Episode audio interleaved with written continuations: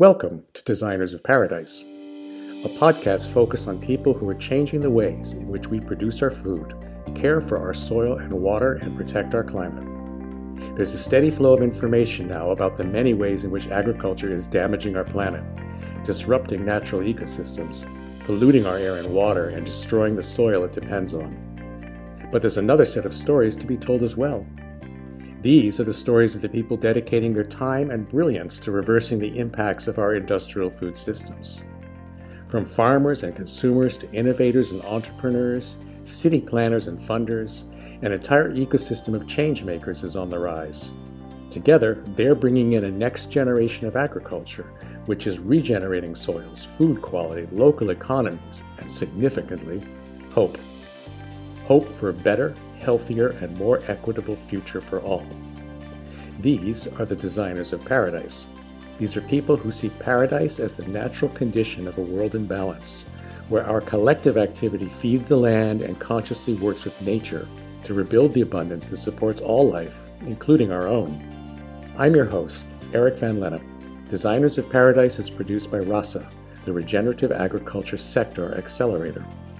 Please subscribe for Designers of Paradise at iTunes, Overcast, Stitcher, or wherever you get your podcasts. I'm speaking today with Daniel Christian Wahl, who um, I've actually known for it seems like maybe 10 years now, but but we do, we don't talk anywhere near often enough. Um, we first met up at Findhorn in in Scotland, and he is now living in Mallorca. Um, Daniel is uh, head of design innovation for Gaia Education. Um, he's also with the International Futures Forum and um, working with a project of theirs called H3 Uni, which is the University of the Third Horizon. And he can tell us a bit more about that in a few moments. Uh, he considers himself a network weaver and he works um, kind of helicopters back and forth uh, between the grassroots and the international level, trying to connect up the dots more effectively.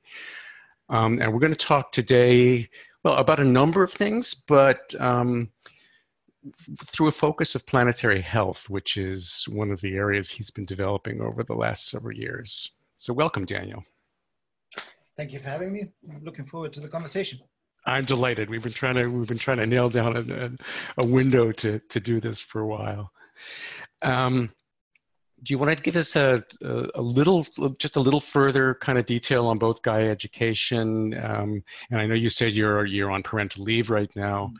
Um, well, Gaia, Gaia, Education is, is, is the education um, network that grew out of the Global Eco Village Network um, in 2005 and um, has expanded since from its grassroots eco-village background into working a lot with the United Nations and with um, different constituencies. Um, they run an 125-hour um, eco-village design course and a 400-hour online course um, in design for sustainability that I wrote a lot of the curriculum for. And um, because it's of the close link to the United Nations, Education also does a lot of education around the SDGs, and um, I recently developed a set of flashcards that um, are all about engaging local communities in the um, SDGs in a practical way. Um, very dynamic facilitation process that that basically gets people having conversations around how do the SDGs matter to our community, and what can we do to implement them in ways that are meaningful to us and that are in, internationally collaborative and, and, and show solidarity with other communities.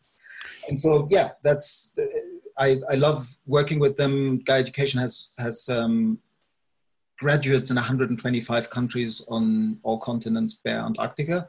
And um, it's it's one of the organizations that I feel feel like can have an enormous reach through because by writing curriculum for them and, and designing their courses, um, the global network then rolls out these programs to a lot of people that, that I never meet, but that I feel um, I can plant some seeds and, and hope that they're useful for them. And um, it's, it's a pleasure to work with them. Yeah. Um, because because our listenership is is a great range of backgrounds, um, including people who are quite professional and, and technical in, in terms of regenerative work, but also people who are just curious about it. Um, let's define SDGs and, and why that's important. The Sustainable Development Goals were launched by the United Nations. Um, well, they, the process was launched at the Rio Plus 20 Sustainability Conference of the United Nations, where Gaia Education had a delegation and we were there when they basically decided to transform what was called the Millennium Development Goals into a new set of goals called the um, Sustainable Development Goals. And then there was a consultatory process, the largest in, within um, the United Nations, um, that took a number of years. And in September 2015, they were launched with a non-binding agreement of 196 nations or something um, that signed up to them and said, we want to drive these 17 goals and our aim by 2030 is that we are a long way towards having implemented them across the world, um, collaborating country between countries and, and, and working very much also at the local level to get communities to um, implement them. And in many ways, they're a great way of bridging the sectors, bridging private sector, public sector, and, and uh, civil society um, particularly at the level of community and, and by regional conversations or city level conversations.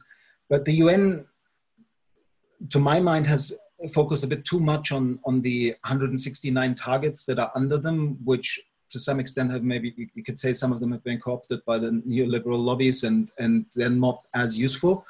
Um, there's also a big issue with SDG number eight, which is still claiming that economic growth is the way to um, a quality of life. And um, of course, that needs qualifying. What kind of economic growth are we talking about? Certainly not the one that we're using right now in terms of measured in terms of GDP.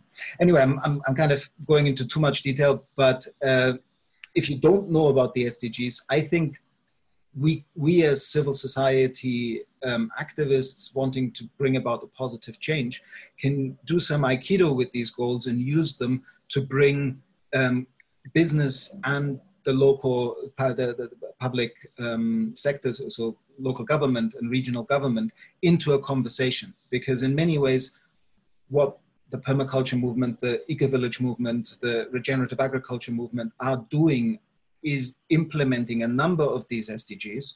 Um, um, and by highlighting that, we're opening a door. It's the thin end of a wedge where we can then find more funding and more support for our activities.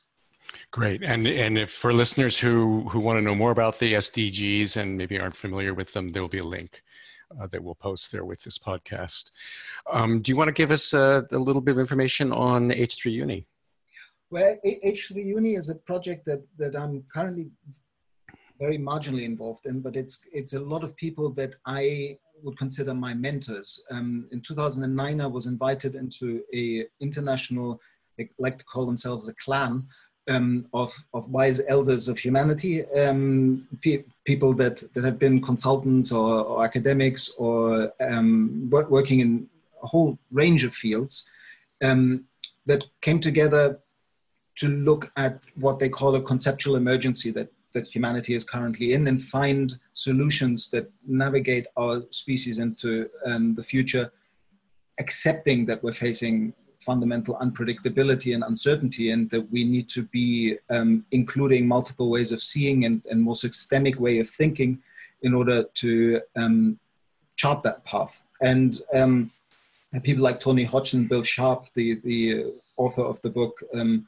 Three Horizons, A Patterning of Hope, and that's what gave name to the um, University of the Third Horizon. It's, it's a way it, of the Three Horizon model is a pathways practice of thinking about the future from different perspectives, integrating those perspectives and getting more clarity in the presence, what we call future consciousness, about how our actions today can either create a regenerative future or continue on the path of degeneration and, and, and, and collapse.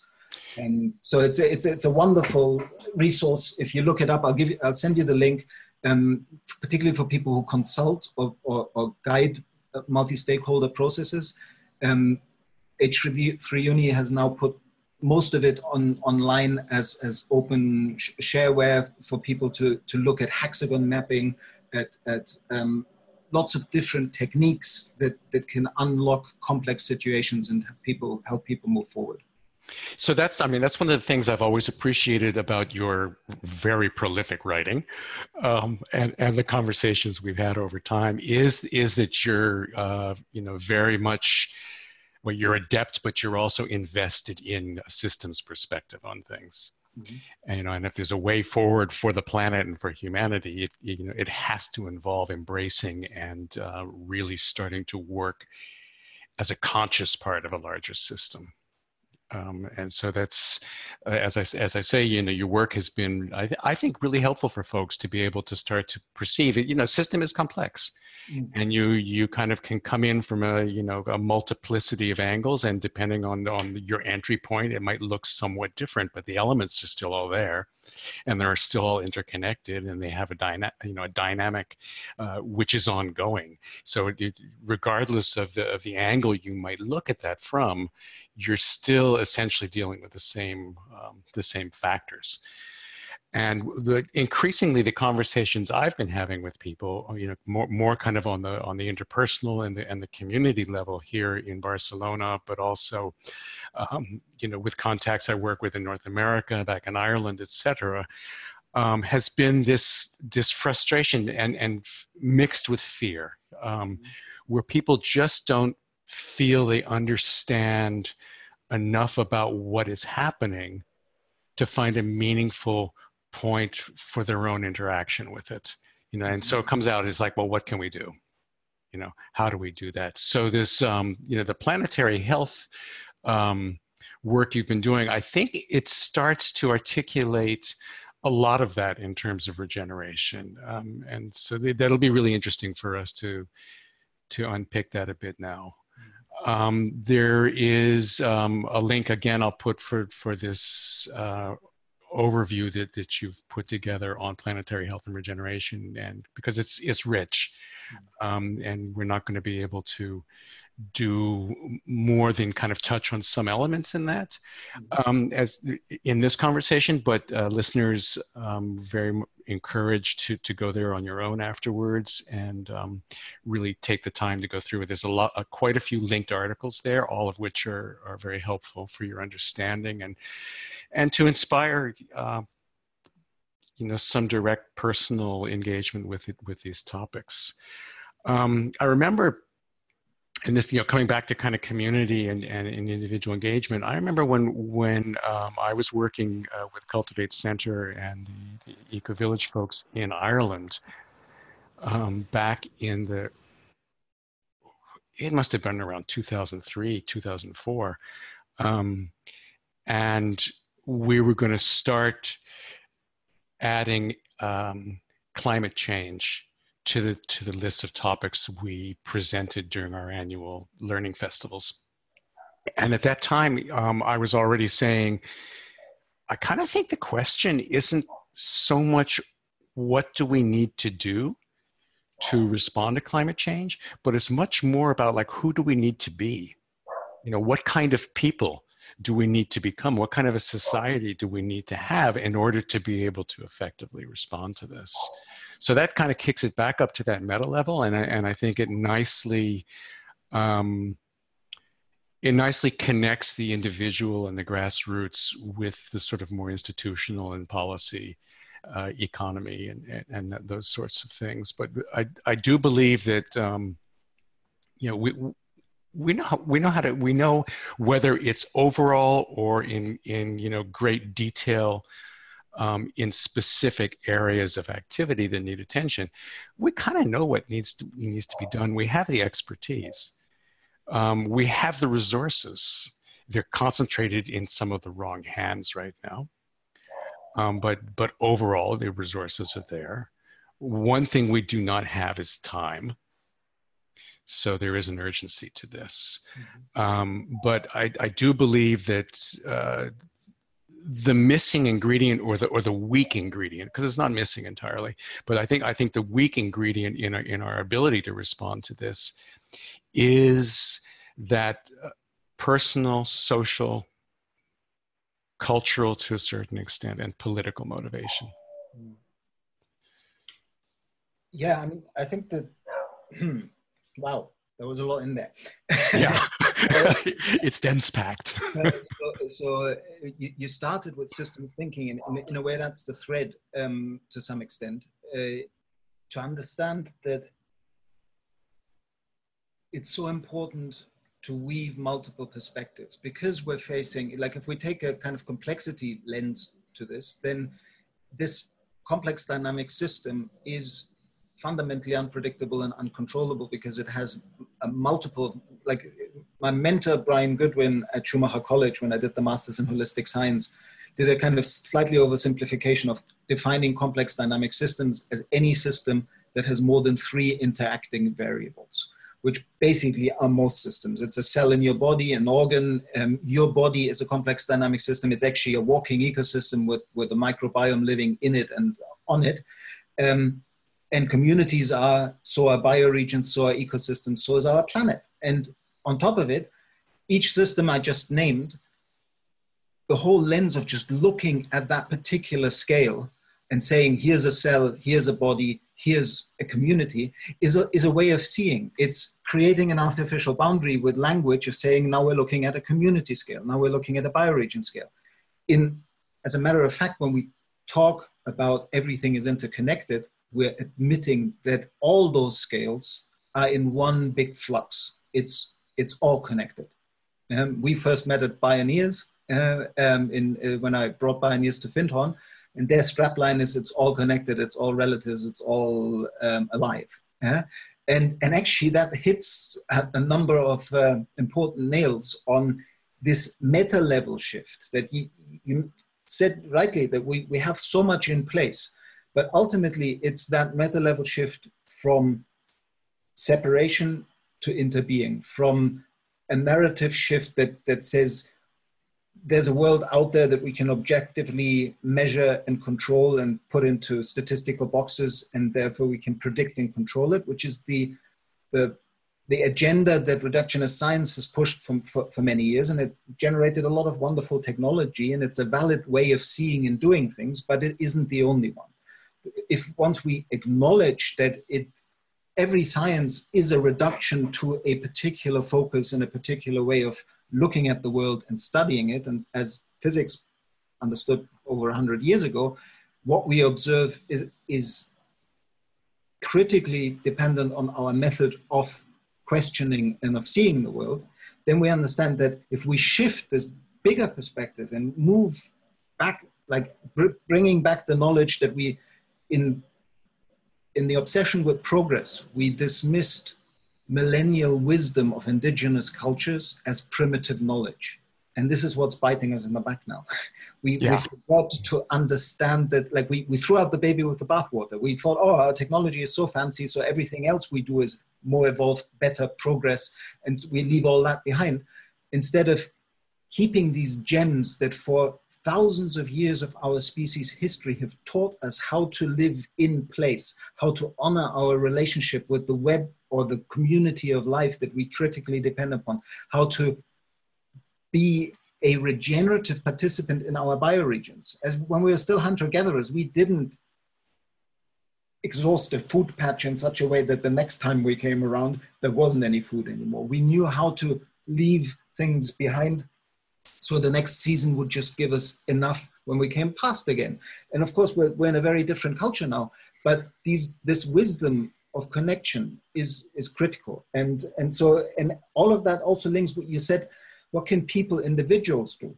Um, well, one of the biggest changes is to understand it's not the question of what can I do. You are doing something every single day of your life. Every hour, you're making choices about where to put your attention, what world to live for. Like either you continue the story bitching around in a cafe saying it's all going to hell and it's all the big corporates and let's blame them and what can we do? We're a little cog in the machine. We can't do anything. But you're actually creating that world in that moment. The minute you take your own agency and say, no, I can activate a different story. I can build a community project in a transition town project. I can engage with people in a learning community if there's so much more to learn about this complexity then then you're building a different world. So It's not about what can I do, it's about what am I doing? Because we all, through our actions and inactions, through how we think, how we speak, and what we do in the world, what we pay attention to. That's like uh, May East, who's the CEO of Gaia Education, has this uh, once told me this wonderful definition of activism. It's when I get up in the morning after my morning meditation, I ask myself the question, what do I want to activate today? What do I want to give the power of my attention? That's beautiful. It's it's really it changes activism yeah. in in a profound way. Uh-huh. And um, yeah, so so so this whole spinning around to planetary health, how does this connect? Many years ago, in 2006, I published a ridiculously large PhD thesis, 750 pages, on design for human and planetary health, with the academic subtitle, A Holistic Integral Approach to Complexity and Sustainability. And this was basically me working, building on what I learned at Schumacher College in the Masters in Holistic Science, and, and saying, okay, if that's the new worldview that's emerging from complexity science, from Gaia theory, from Goethean science, from lots of different streams, how do we implement this worldview? How do we, like, um, again, Brian Goodwin said, the, the big shift is from trying to predict and control and manipulate aiming for appropriate participation. And that comes back again to the indigenous. Yeah. You know um, I, I i don't know if i don't know if we ever talked about this before but i spent about 12 years of, of my life just completely immersed in uh, in support for indigenous struggle Mm-hmm. Um, I, I, ran an organization called the Arctic to Amazonia Alliance based in, oh, the, wow. in, in, the US, and this is what I did. Um, and then part of that work had to do with trying to make, you know, conceptual bridges between those realities and trying to explain to, at the time, um, environmental NGOs uh, that seemed to think human rights weren't something they needed to think about. Um, how they how, so I was explaining to them how they needed to take up the cause of indigenous land rights um, and and you know cultural uh, protection um, as part of their environmental agenda. And to a to a certain extent, that that was that was successful. So that was back in the late 1980s and into the 90s. Um, but one of the things I used to say was that you know from that kind of selfish perspective, because unfortunately, even today, but much more so. T- 20 years ago, it was the doorway into um, awareness for people in an overdeveloped country like the United States. Mm-hmm. Things needed to be put in terms of their own self interest, right?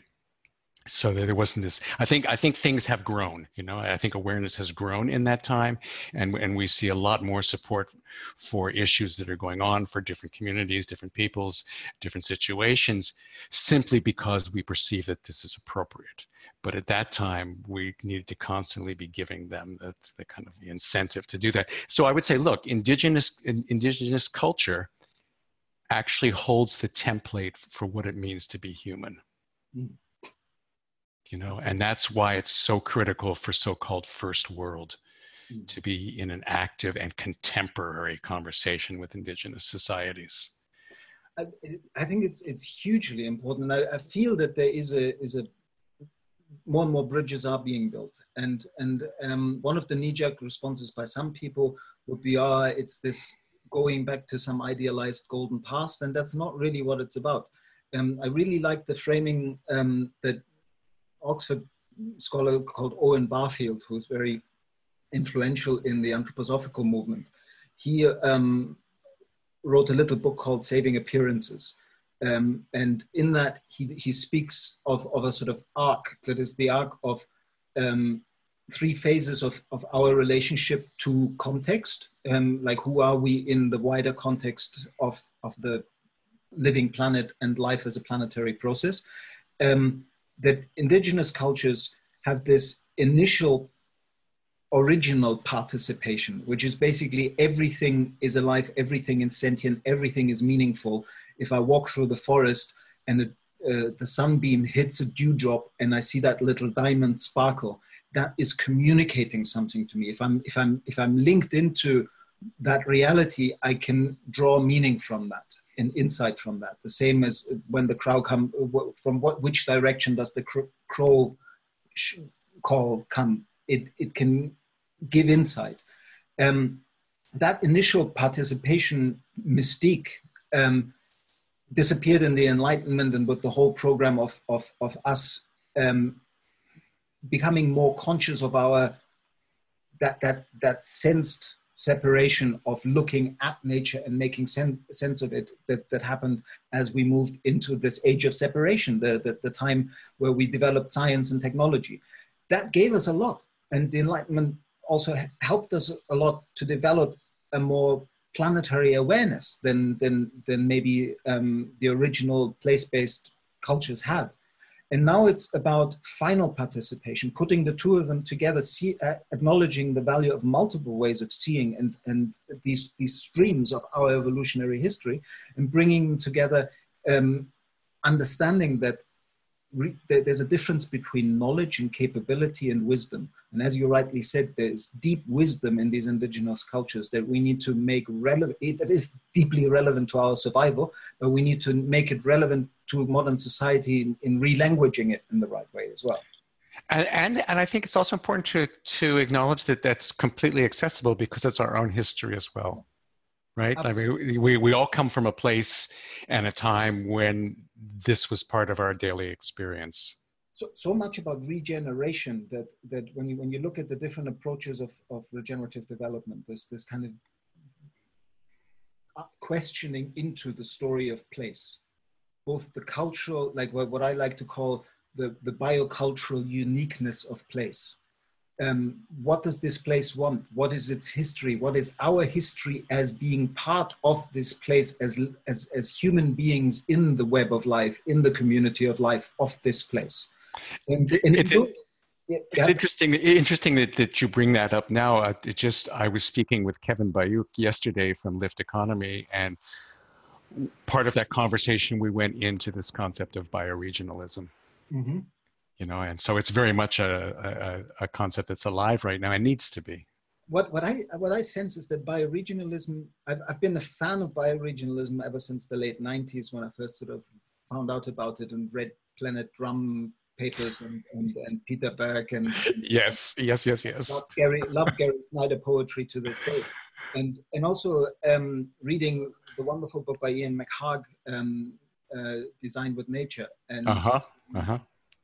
and what I've realized is that, that, that it's been like on the one hand I've been I spent a long time being focused on the community scale of how to implement sustainability and, and was active in the eco-village movement and, and also in the early transition town movement um, and what I realized living at Findhorn Eco Villages, uh, Village for four years is that really the juice was reaching out to the wider community from that eco villages and building bridges. So, um, well, my friend Jonathan Dawson once called it the yogurt culture, like that the, the, the eco village type of holistic integration of the social economic worldview and, and um, ecological dimensions of life was inoculating the, the wider culture and turning the, the milk into yogurt.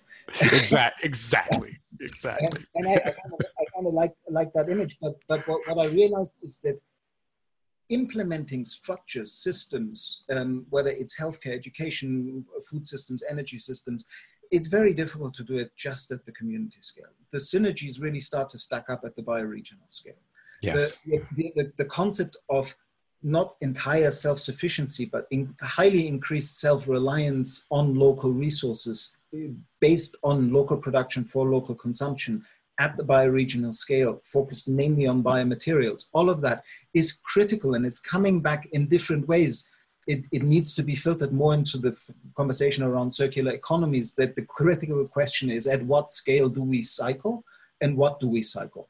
Um, but but I think that there's a there's a convergence that the bioregional scale, and because you mentioned bioregionalism, that's where the focus of attention is shifting towards. And and earlier when you mentioned planetary health, what I found amazing is that about six weeks ago, I got a call from a professor from the University of Sydney, Australia, saying he was in Europe for two conferences and in between he had some time. Could he come to Mallorca and have a conversation with me? And I felt flattered, and, and particularly when I found out that he is the world's first professor for planetary health, and he runs the planetary health platform at the University of Sydney. And he's a co-author of the um, um, Rockefeller Foundation and the Lancet Commission on Planetary Health that um, brought people together from all over the world for two years. And they wrote a report that they published in 2017. And in conversation with this guy called Anthony Capon, he also started talking about bioregion. He also started talking about islands. I live on an island, Mallorca, being great case studies for bioregional development. So to see that, A, with him, my past came back to me because suddenly he, in conversation admitted that he, he loved my early academic work um, and my PhD and the papers I spun off in 2006, 2007. And that had influenced his more holistic understanding of planetary health. And also, what, what he was very keen on having conversations about is how do we bridge the regeneration agenda, the ecosystem restoration agenda, and the planetary health agenda because they're actually one agenda um, ecosystems restoration and regeneration are the operational side of how to improve planetary health. And planetary health is the umbrella understanding that our individual health, our community health, our ecosystems health, and our planetary health are fundamentally interlinked. And we cannot be a healthy individual in a healthy community if the ecosystem is going to ruin or if the the life support system of the biosphere is shutting down, which is basically what's happening right now with runaway climate change.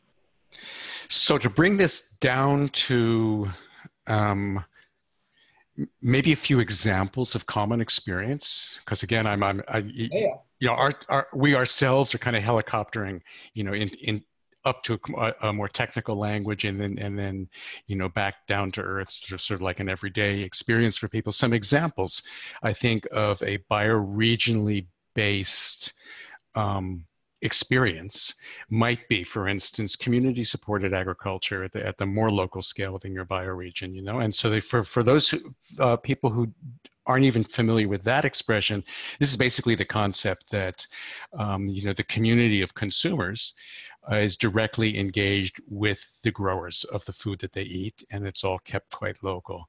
Um, and then it might move up to something like, I mean, classically, bioregionalism tends to be organized around watersheds. And so then the health of that watershed. Now, what's the watershed? You know, that's where you get your water from, but it's also, you know, every, if you think about every drop of rain that lands within that watershed is going to run down in the, you know, to the, to a common reservoir, whether that be a river or a lake or whatever, but it's, it's the catchment area.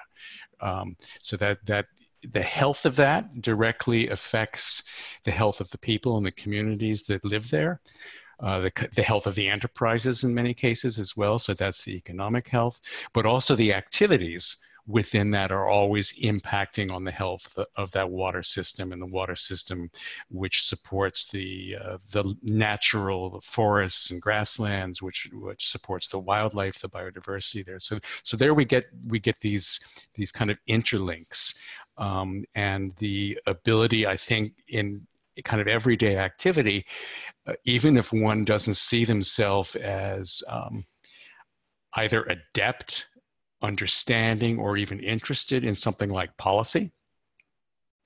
I think most people can wrap their heads around uh, sort of like decisions we make and how that impacts.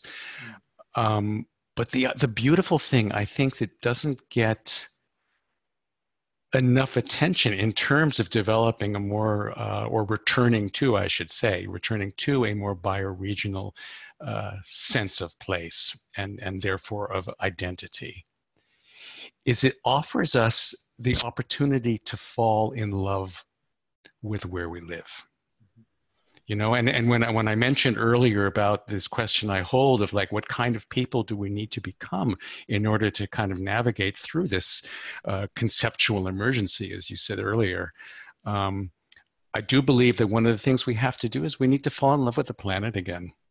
Absolutely. I, I wouldn't that's that's the beautiful addition as you rightly said like that's where bioregionalism becomes really real. Um, like the, the in my book, Designing Regenerative Cultures, um, when I started to write it, I asked myself the question, um, what, what can I write here that will not be obsolete in, in three years, five years, or 10 years time? And, and also, began to reflect on the fact that so often in the history of humanity, um, our our solutions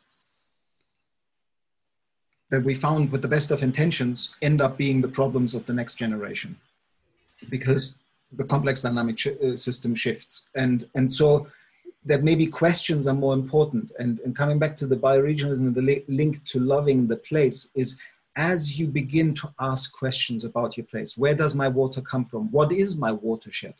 What are the native species here?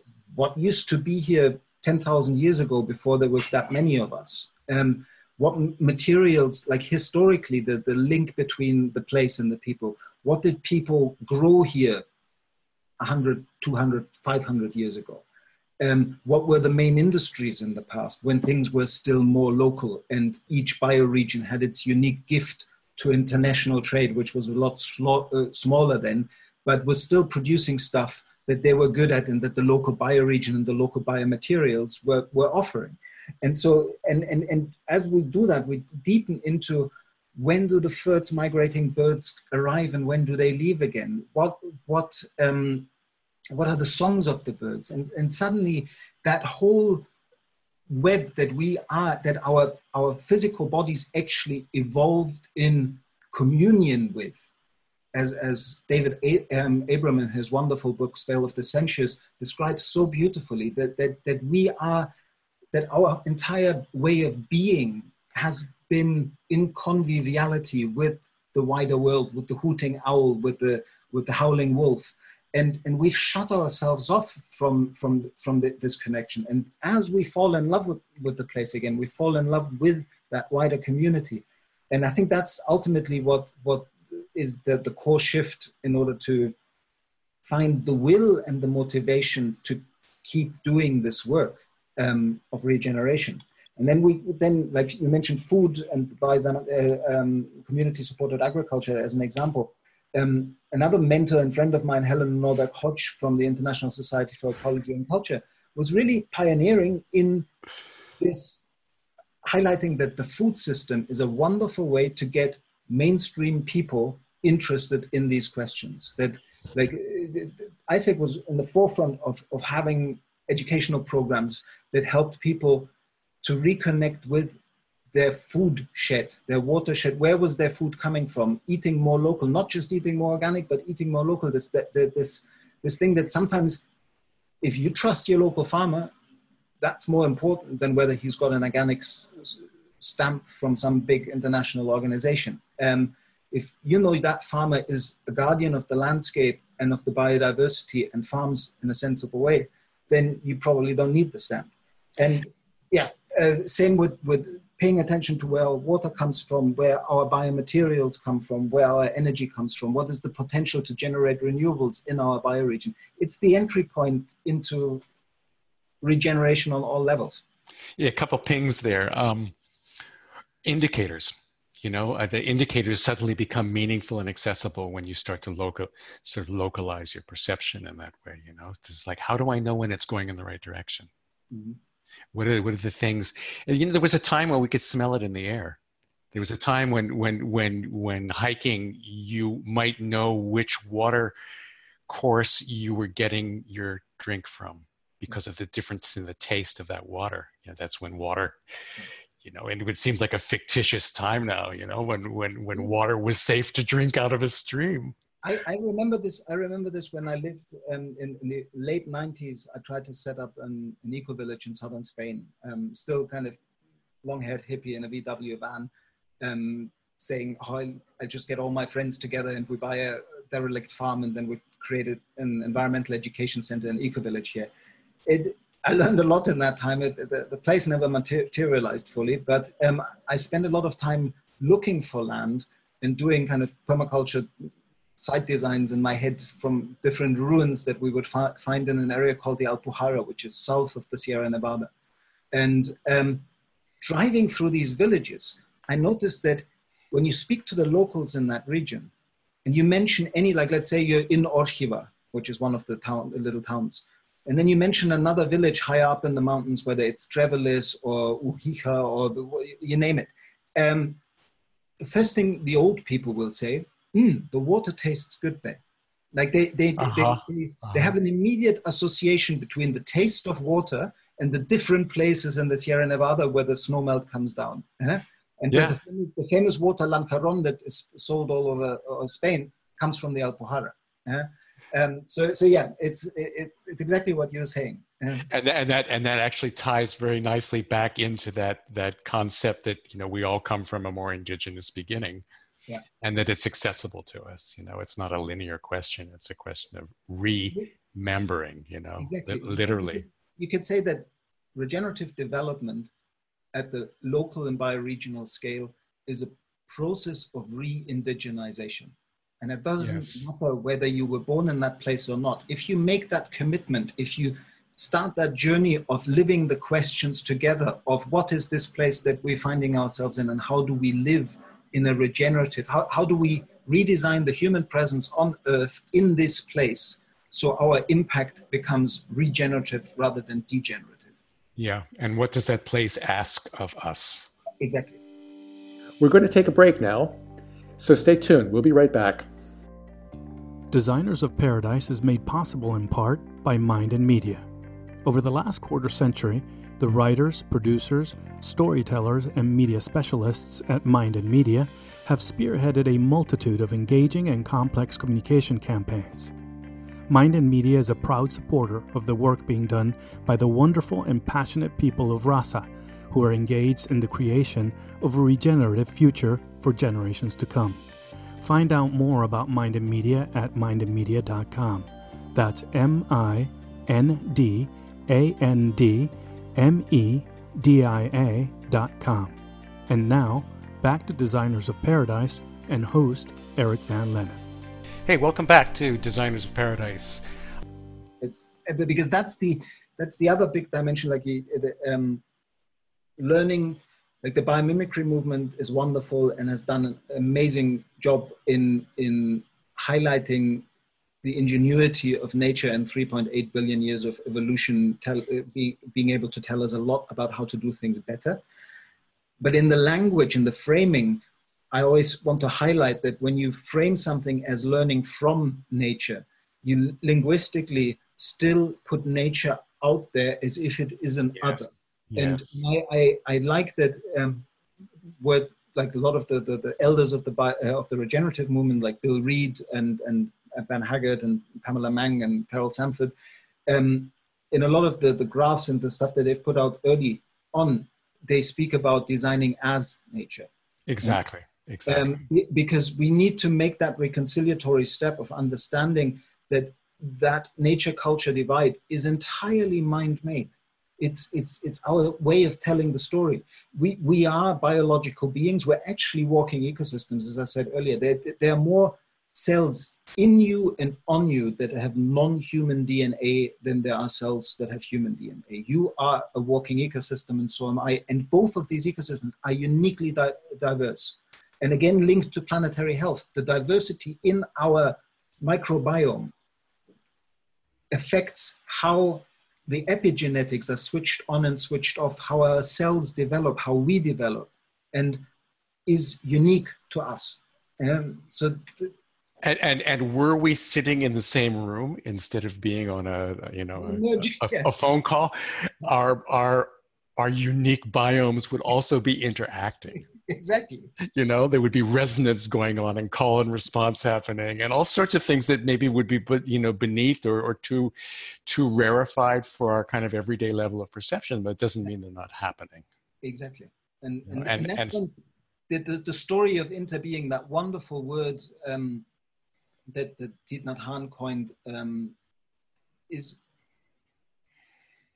that it has so much like that we now have a science of interbeing we, we, we can use natural science of like the, the, the, the, all the research into the microbiome and all the research in, in, in, ecology to show how interbeing is the way that that like like even looking at life in terms of individuals and in terms of species is just a lens of looking at it. Ultimately, it's one planetary process. And, and again, that's where biomimicry got it right with this wonderful strapline. What does life do?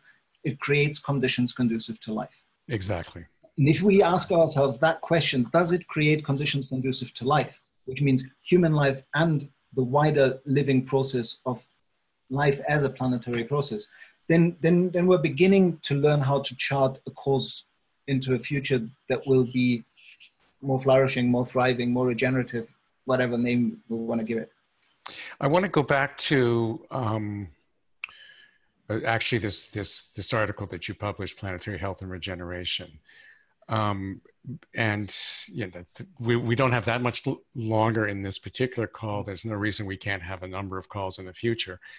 Um, but there you open up that, that article by saying there's plenty of evidence that we have in the past acted as enriching, nurturing, and regenerative influences on ecosystems we inhabited. Um, you know, and I, I, I like the way you said that. It's it's it's really clear. Um, I, I often think that you know we have these kind of and, and, I wouldn't be the first one. I think you know this kind of dual potential philosophy probably goes back as long as we can find writing that we can interpret. Um, but it's that sense that that you know we have the capacity to be gardeners, right? As a species, we also have the capacity to be bloodthirsty rapists. Mm-hmm I think most people would agree that we've kind of tested the second one to the point of exhaustion. um, and maybe it's time for us to re embrace that capacity to be gardeners. Absolutely. Um, and it's, I mean, it's, it's again, it's like, yes, Dartmoor, Dartmoor in, in the UK was deforested by early Neolithic people. Uh, so it's, it's not that we always had a good um, regenerative impact on nature. But the, the, the example that I give in, in, the article is, is the terra preta in, in the Amazon and how um, it, it is now clear that basically the indigenous population in parts of the Amazon gardened or, or, or forest gardened that ecosystem into existence. The diversity of plants, what type of plants, where they are, even the, the, the, the soil series that, that has um, carbon buried charcoal buried into it, bio, biochar, um, and, and bits of clay to improve the capacity of the soil to regenerate itself. All of that was hu- human influence. Yeah, the, the, the, the unexpected percentage of economic plants in what was perceived by Europeans and until recently by you know, contemporary scientists as, as um, natural you know, as, as just part of the ecosystem. And, and it turns out that all of these have you know, probably millennia mm. of, of cultural value, whether they're edible or medicinal or used for craft work or building or whatever, that that concentration, you know, rep- represents a, um, uh, an interbeing of, of human culture and, and the natural forest system.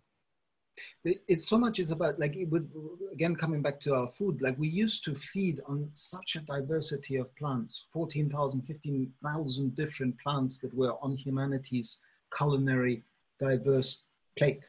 And now 90% or 95% of our diet is comes from eight plant species and six or seven animal species and mostly industrially produced yeah and mostly industrially produced in, in a in a horrific way that that at some point we will look at that way of, of, of growing in that perverse word livestock, um, of growing livestock in that industrial way as similar to concentration camps and, and a brutality that we just will not understand that, that our species have not grown out of yet. Um, unthinkable.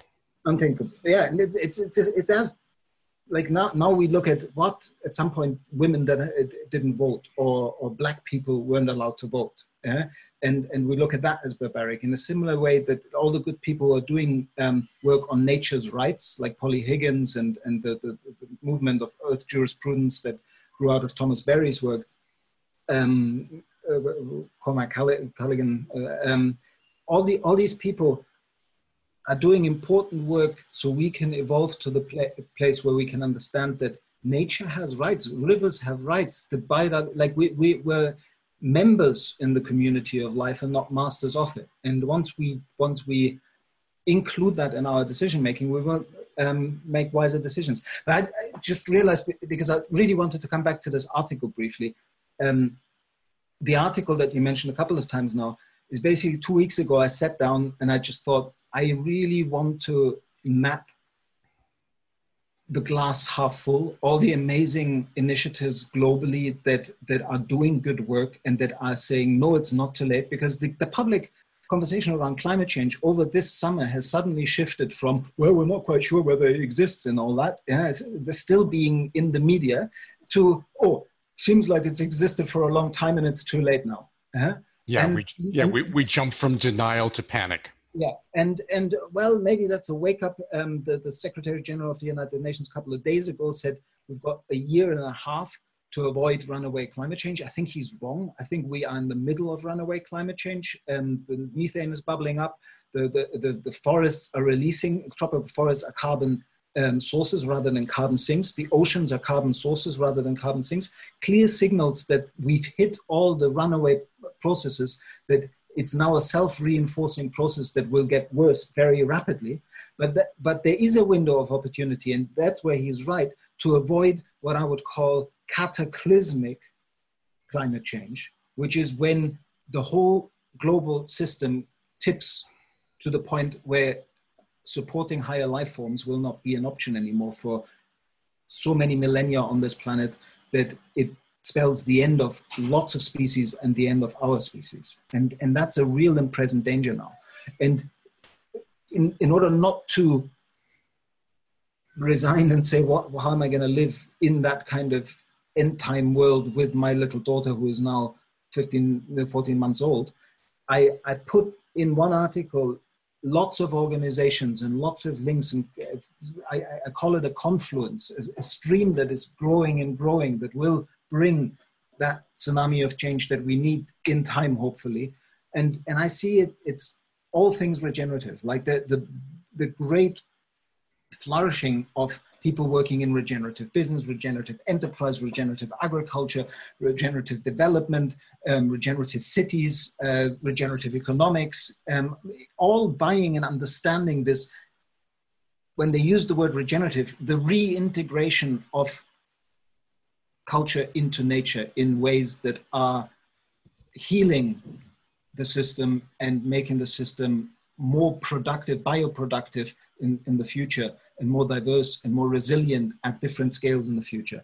But then there's also this massive push now in terms of ecosystems restoration. Wonderful work that the Common Land Foundation is doing and the ecosystems restoration camps are trying to do with, with, with in, involving more people in this concept of how do we regenerate and restore entire landscapes, um, working with local farmers and local landowners um, to, to bring back the rivers, to bring back the forests, to bring back soil fertility, to, to bring carbon back home into standing forest, biomaterials, soil, all of that.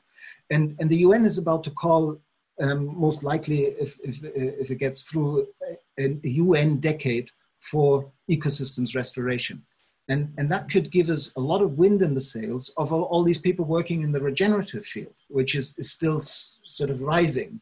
And then on top yeah. of it, it's so it's like, it's like the SDGs in a sense, you know, that, that, that when an institution that is global like the United Nations, whatever you may feel as an individual about their their effectiveness, um, you yeah. know, as, as, an institution, You have another there's yeah but there's no denying that they have a they have a visibility impact you know and, and and that when they put their stamp of approval on something that a lot uh, is possible in terms of uh, shifting resources shifting funding shifting policy etc yeah and that and, and i feel like I, I keep hearing fritz schumacher um, in, in my head um, saying we may not be able to raise the winds, but when the winds come, uh, but we can set the sails so that when the winds come, we're ready.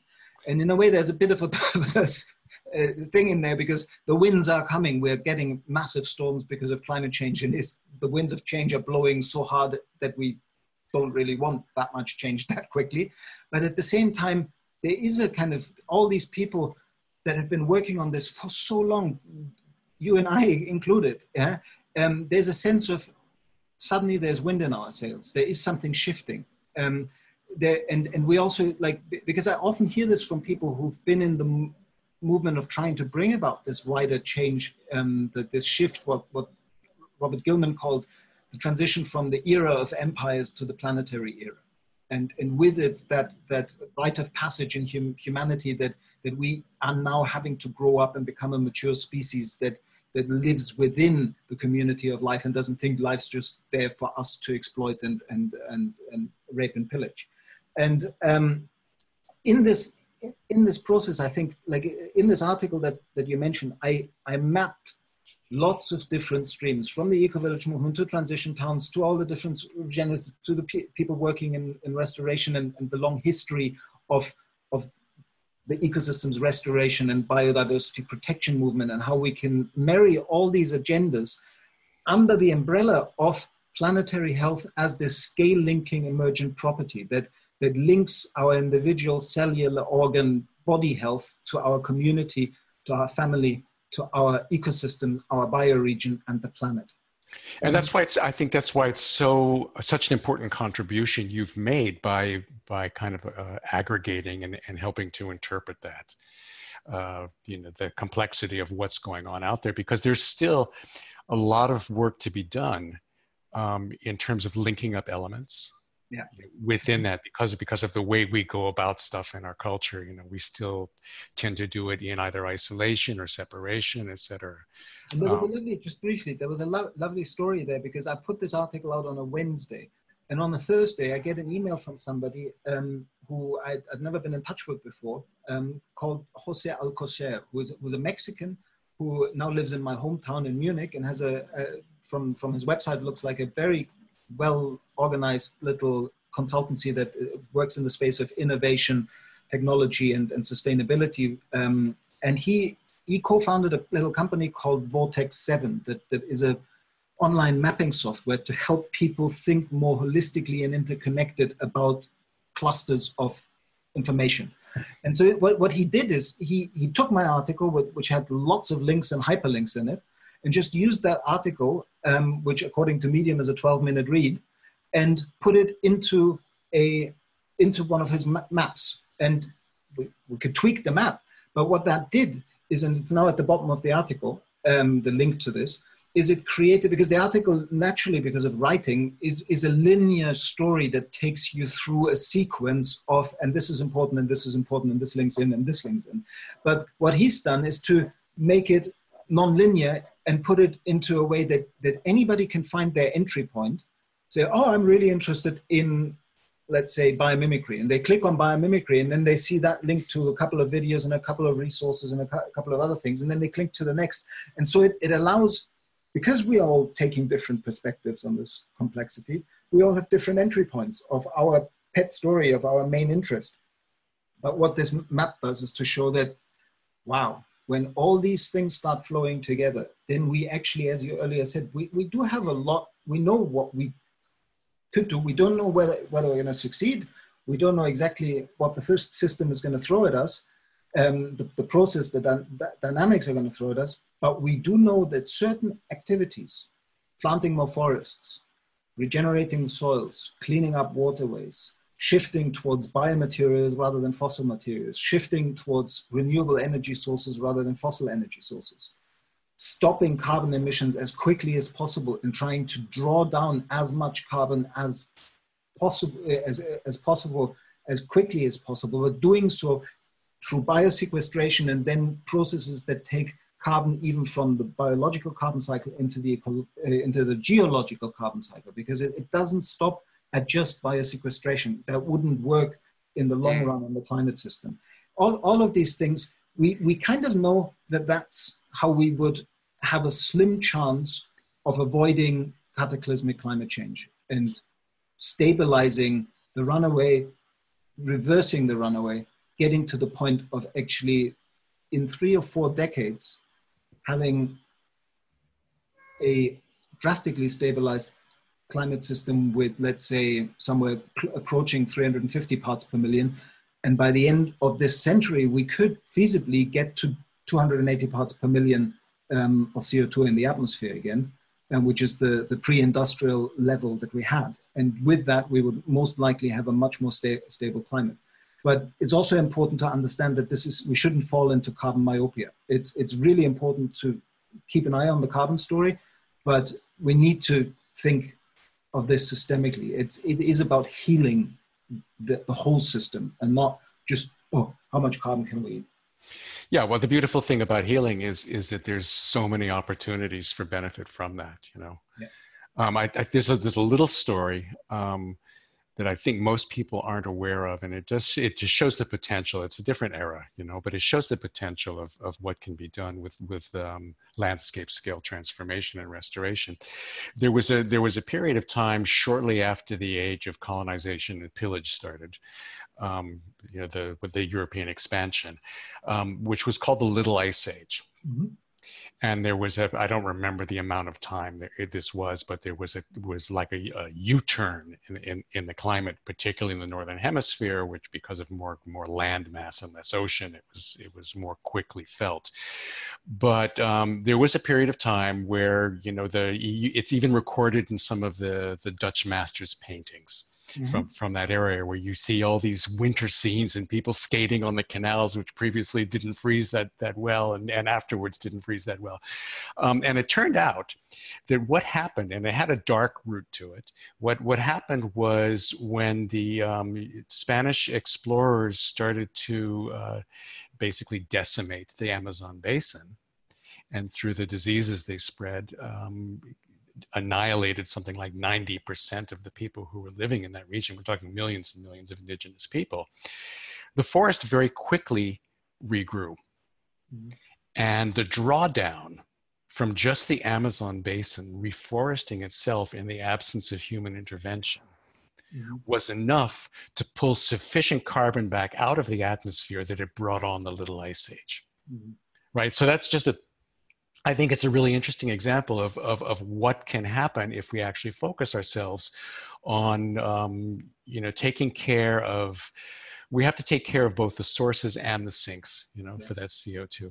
But, the, but then the other thing about that is, you know, every single aspect of corrective and healing action is an opportunity for meaningful engagement. Mm-hmm.